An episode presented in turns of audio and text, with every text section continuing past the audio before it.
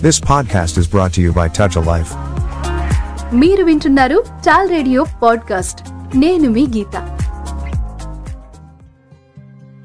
నేను నా ఫ్యామిలీ బావుంటే చాలు అనే స్వార్థం పెరిగిపోతున్న ఈ రోజుల్లో లక్షల రూపాయల జీతాన్ని వదులుకొని పేదలకు సహాయం చేయడానికి వెళ్ళిపోయారు ఓ డాక్టర్ గారు. ఆ డాక్టర్ గారి కథే చెప్పాలనుకుంటున్నాను. ఆయన పేరు రవి కన్నన్ అసోం రాష్ట్రంలోని బరాక్ లోయలో ఉన్న పేద రోగులను బాగు చేయడమే ఆయన జీవిత లక్ష్యం. ముందు నేను అసోంలోని ఆ బరాక్ లోయ గురించి చెప్పాలి. అక్కడ మొత్తం నూట నాలుగు గిరిజన గ్రామాలున్నాయి. ఈ ప్రాంతం మన ఇండియా ఇంకా బంగ్లాదేశ్కి సరిహద్దులో ఉంది. టీ చెరుకు తోటలు వరి పొలాలు అబ్బో చూడ్డానికి మహా అందంగా ఆహ్లాదంగా కనిపిస్తూ ఉంటుంది. ప్రకృతి సౌందర్యానికి ఈ బరాక్ లోయ పెట్టింది పేరు. అయితే అక్కడ ఆడ మగ ఈ డిఫరెన్స్ ఏమాత్రం లేకుండా మద్యం సేవించడం ధూమపానం చేయడం లాంటివి రెగ్యులర్గా చేస్తూ ఉంటారు. అందుకే అక్కడ క్యాన్సర్ కేసెస్ ఎక్కువ. ఎక్కువ అంటే చాలా ఎక్కువ. కానీ ఆ గిరిజనులకి క్యాన్సర్ గురించిన అవగాహన ఏమాత్రం లేదు. వైద్యం చేయించుకోవాలంటే మూడు వందల యాభై కిలోమీటర్ల దూరంలో ఉన్న గుహవాటి వెళ్ళాలట అంత దూరం వెళ్ళలేక చాలామంది తమ అనారోగ్యాల విషయంలో శ్రద్ధ చూపించరు కూడా. అలానే ఉన్నన్నాళ్ళు ఇబ్బందులు పడుతూ ప్రాణాలొదులుతారు. అది అక్కడి పరిస్థితి.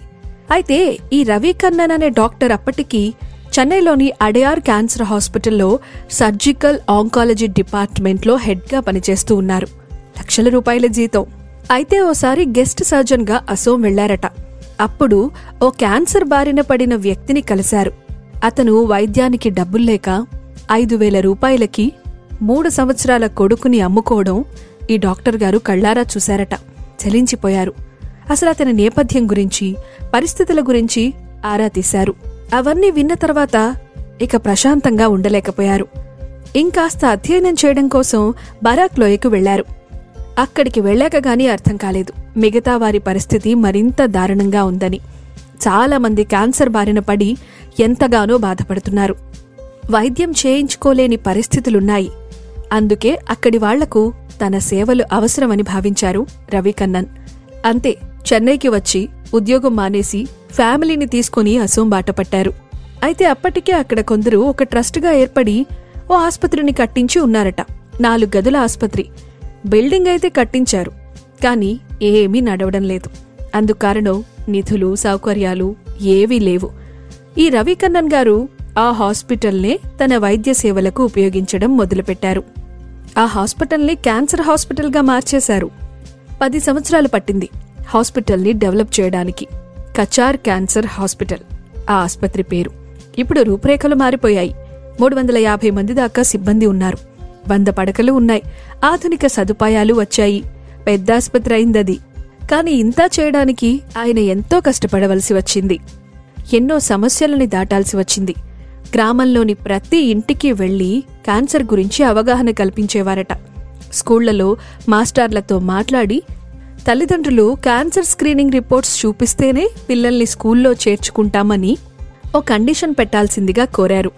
కనీసం పిల్లల కోసమైనా పెద్దవాళ్ళు క్యాన్సర్ స్క్రీనింగ్ టెస్ట్ చేయించుకుంటారేమోనన్న ఆలోచనతో ఇలా ప్రయత్నించారు రవి కన్నన్ అలా నెమ్మదిగా ముందు వాళ్ళని క్యాన్సర్ స్క్రీనింగ్ టెస్ట్ కోసం ఒప్పించగలిగారు. అందుకోసం నామమాత్రపు ఫీజులే వసూలు చేసేవారు.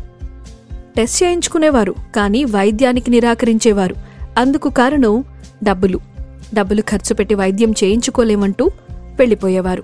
క్యాన్సర్ ఉందని తెలిసినా కూడా పట్టించుకునేవారు కాదు. ఇక రవికన్నన్ ఉచితంగా వైద్య సేవలు చేయడం మొదలుపెట్టారు.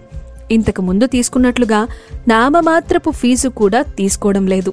పైగా క్యాన్సర్ ఒకటి రెండు సార్లు ఆసుపత్రికి వెళితే తగ్గే జబ్బు కాదు. కనీసం సంవత్సరం సంవత్సరం పైనే వైద్యం చేయించుకోవాల్సి ఉంటుంది. మరి తరచుగా ఆసుపత్రికి వెళ్ళాలి.